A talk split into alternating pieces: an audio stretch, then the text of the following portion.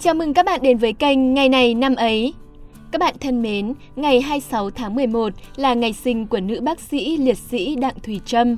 Chị hy sinh khi tuổi còn xuân xanh nhưng đã tỏa sáng như một đóa hoa rực rỡ, ghi tên mình một cách sâu đậm vào dòng chảy lịch sử Việt Nam.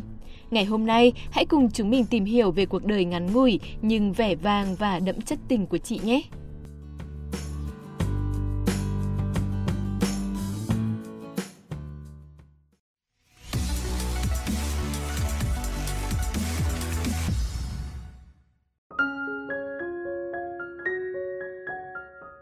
Tiểu sử Đặng Thùy Trâm Bác sĩ Đặng Thùy Trâm sinh ngày 26 tháng 11 năm 1942 trong một gia đình trí thức. Bố chị là ông Đặng Ngọc Khuê, bác sĩ ngoại khoa. Mẹ chị là bà Doãn Ngọc Trâm, giảng viên trường Đại học Dược Hà Nội. Đặng Thùy Trâm là chị cả, dưới còn ba em gái. Điều đặc biệt ở gia đình chị đó là cả chị và ba người em đều mang tên giống mẹ và chỉ khác nhau tên đệm, lần lượt là Đặng Thùy Trâm, Đặng Phương Trâm, Đặng Hiền Trâm, Đặng Kim Trâm. Bởi vậy, bạn bè và người thân đều gọi Thùy Trâm là Thùy để phân biệt. Bố chị quê ở thành phố Huế, mẹ chị quê ở Mỹ Phú, Điện Bàn, Quảng Nam, nhưng chị lại sinh ra ở thị xã Thanh Hóa. Từ nhỏ, Đặng Thùy Trâm đã sớm bộc lộ khả năng học tập và cả năng khiếu về nghệ thuật. Năm 1955 đến năm 1957, chị học tập tại trường Lam Sơn, Thanh Hóa. Năm 1958 đến năm 1961, chị về Hà Nội và vào học ở trường Chu Văn An, Hà Nội. Bên cạnh việc say mê học tập, luôn giúp đỡ bạn bè gặp khó khăn, Thủy Trâm còn tích cực tham gia câu lạc bộ thơ văn cùng khóa của trường Chu Văn An, gồm có các thành viên sau này trở thành các nhà văn, nhà thơ như Nguyễn Khoa Điềm, Tô Nhuận Vĩ, Vương Trí Nhan. Không chỉ vậy, chị còn là giọng ca xuất sắc của trường. Bằng các ca khúc, bài ca Hy vọng của Văn Ký, Cây Thủy Dương, ca khúc Nga, Suliko, chị đã đoạt hàng chục huy chương trong các cuộc đua tài văn nghệ quần chúng thủ đô. Nối nghiệp gia đình, Thủy Trâm thi đỗ vào Đại học Y khoa Hà Nội chuyên khoa mắt và được nhà trường cho tốt nghiệp sớm một năm để đi chiến trường. Với kết quả học tập thi tốt nghiệp loại ưu, bác sĩ trẻ Thủy Trâm có thể ở lại trường làm cán bộ giảng dạy hoặc nhận công tác tại một bệnh viện hoặc cơ quan nào đó ở ngay Hà Nội, vì bố mẹ đều là cán bộ có uy tín, có nhiều quan hệ trong ngành y tế. Nhưng vốn từ nhỏ đã sớm chứng kiến và thấu hiểu những đau thương mất mát do chiến tranh, cộng thêm việc chị có người yêu vào chiến trường mấy năm trước, nên sau khi tốt nghiệp, chị sung phong vào Nam ngay. Năm 1966, Thủy Trâm tình nguyện vào công tác ở chiến trường B. Sau 3 tháng hành quân từ miền Bắc, tháng 3 năm 1967, chị vào đến Quảng Ngãi và được phân công về phụ trách Bệnh viện huyện Đức Phổ, một bệnh xá dân sự nhưng chủ yếu điều trị cho các thương bệnh binh. Chị được kết nạp vào Đảng Cộng sản Việt Nam ngày 27 tháng 9 năm 1968 ngày 22 tháng 6 năm 1970, trong một chuyến công tác từ vùng núi Ba Tơ về Đồng Bằng, Đặng Thủy Trầm bị địch phục kích và hy sinh khi chưa đầy 28 tuổi đời, 2 tuổi đảng và 3 năm tuổi nghề. Hải cốt của chị được nhân dân địa phương mai táng tại nơi hy sinh và luôn hương khói. Sau chiến tranh, mộ của chị được đồng đội đưa về Nghĩa trang liệt sĩ xã Phổ Cường – Năm 1990, gia đình đã đưa hài cốt chị về Nghĩa trang liệt sĩ xã Xuân Phương, Từ Liêm, Hà Nội, nay là phường Xuân Phương, quận Bắc Từ Liêm.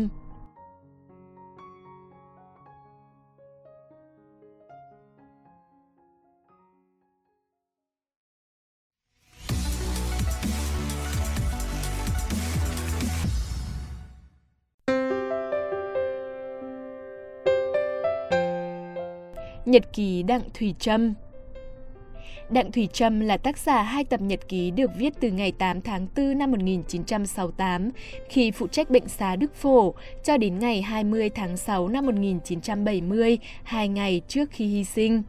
Trong đó, cuốn thứ nhất được viết từ ngày 8 tháng 4 năm 1968 đến ngày 4 tháng 12 năm 1969, gồm 219 trang viết tay.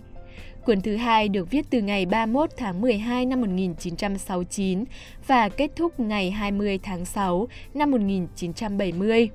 Cuốn này gồm 53 trang viết tay do quân Mỹ lấy được trên người Thùy Trâm sau khi cô hy sinh.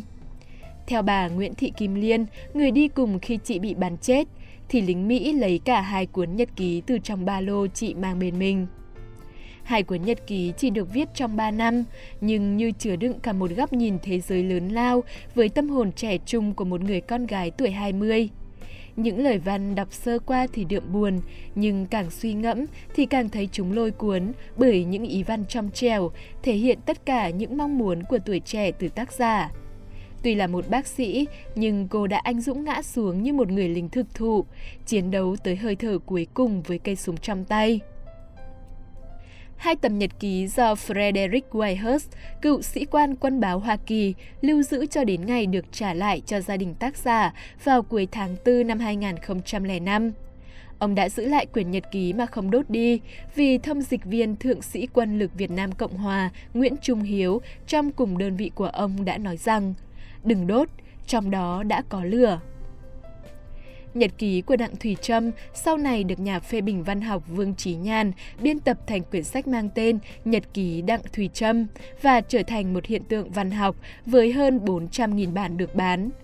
Cuốn sách đã được dịch ra nhiều thứ tiếng và được báo chí nước ngoài bình luận như một nhật ký Anne Frank của Việt Nam.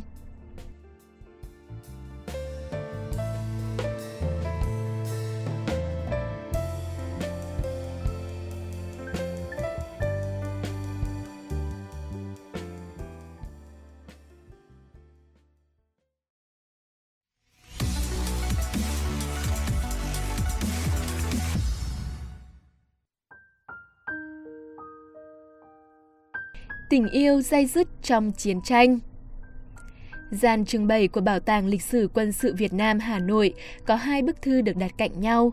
Đó là thư của liệt sĩ bác sĩ Đặng Thủy Trâm gửi người yêu có tên là Mờ. Phía bên kia là bài thơ thay lời hồi đáp cho bức thư của Đặng Thủy Trâm. Người con trai đó ký tên là Mộc. Như đã đề cập ở phần đầu chương trình, một phần lý do Đặng Thủy Trâm sung phong vào miền Nam là do có người yêu cũng đã vào chiến trường trước đó. Tên thật của người chiến sĩ này là Khương Thế Hưng. Anh sinh ngày 18 tháng 9 năm 1934 tại thị xã Hội An, Quảng Nam, là con thứ ba của nhà thơ Lão Thành Khương Hữu Dụng. Trong nhật ký của mình, Đặng Thủy Trâm thường viết tắt tên người yêu của mình là Mờ. Đó chính là viết tắt của chữ Mộc, bút danh của anh. Theo dòng tâm tư từ những trang nhật ký, có thể thấy cả Đặng Thủy Trâm và người yêu đều mang trong mình những tình cảm rất thiết tha. Chị nhớ anh ngay cả khi ở giữa làn danh sinh tử. Giữa tràng tiếng nổ, chị vẫn nghe thấy tiếng thì thầm của trái tim. Chị mong anh mãi mãi là người giải phóng quân cầm súng, nhưng tâm hồn không chỉ có lửa đạn. Nhưng có lẽ, sống trong chiến tranh, người ta sẽ thường có những dự cảm không lành. Vào ngày 5 tháng 5 năm 1968, chị viết ra linh cảm của bản thân sau cuộc gặp gỡ người yêu. Lần chia tay ấy, chị đã bước đi mà không ngoảnh lại, dù biết rằng có đôi mắt đang dõi theo mình. Về phía anh Khương Thế Hưng, anh rất cảm phục trước tình yêu trung thủy của Đặng Thủy Trâm, nhưng những khó khăn của chiến tranh đôi khi khiến anh phải nén lòng mình lại mà dốc sức phục vụ Tổ quốc. Lương tâm của người cầm súng chỉ cho phép anh nghĩ về niềm vui đất nước, còn về phần tình cảm đậm sâu kia, anh đành cố gắng kìm nén và giữ phần đau khổ riêng mình. Đến ngày Đặng Thủy Trâm hy sinh, chị vẫn phải mang theo những dây dứt của một câu chuyện tình im lặng. Đến lúc này, anh Khương Thế Hưng mới viết về người yêu mình trong nhật ký, viết về những nỗi nhớ chẳng thể quên, viết về những lời hẹn bị chiến tranh cướp mất. Đến lúc này, anh mới thừa nhận rằng không thể có người con gái nào giống như chị trong cuộc sống và trong trái tim anh. Anh tự hỏi liệu khi đang nằm yên nghỉ, chị có nghe được những lời yêu thương trái tim anh muốn nói. Những dòng nhật ký muộn màng của anh khiến cho cái kết của câu chuyện tình này càng trở nên giang dở. Nhà thơ Khương Hữu Dụng, cha của Khương Thế Hưng, đã thay con trai viết nên những câu thơ để lý giải sự im lặng khó hiểu của anh hay sự tan vỡ lạ lùng trong tình yêu của anh và bác sĩ Đặng Thủy Trâm. Những người đi chiến đấu không muốn nặng thêm khẩu súng, một mối tình quá xa và nhất là nỗi ân hận quá nhiều, bắt một người yêu phải đợi. Có thể thấy, cũng như bao người trẻ khác, Đặng Thủy Trâm đã sống và yêu thật hết mình. Nhưng chiến tranh không chỉ có bom rơi máu chảy, mà nó còn có những mặt trái khác mà đến tận mãi về sau, hậu thế mới có thể thông cảm và thấu hiểu.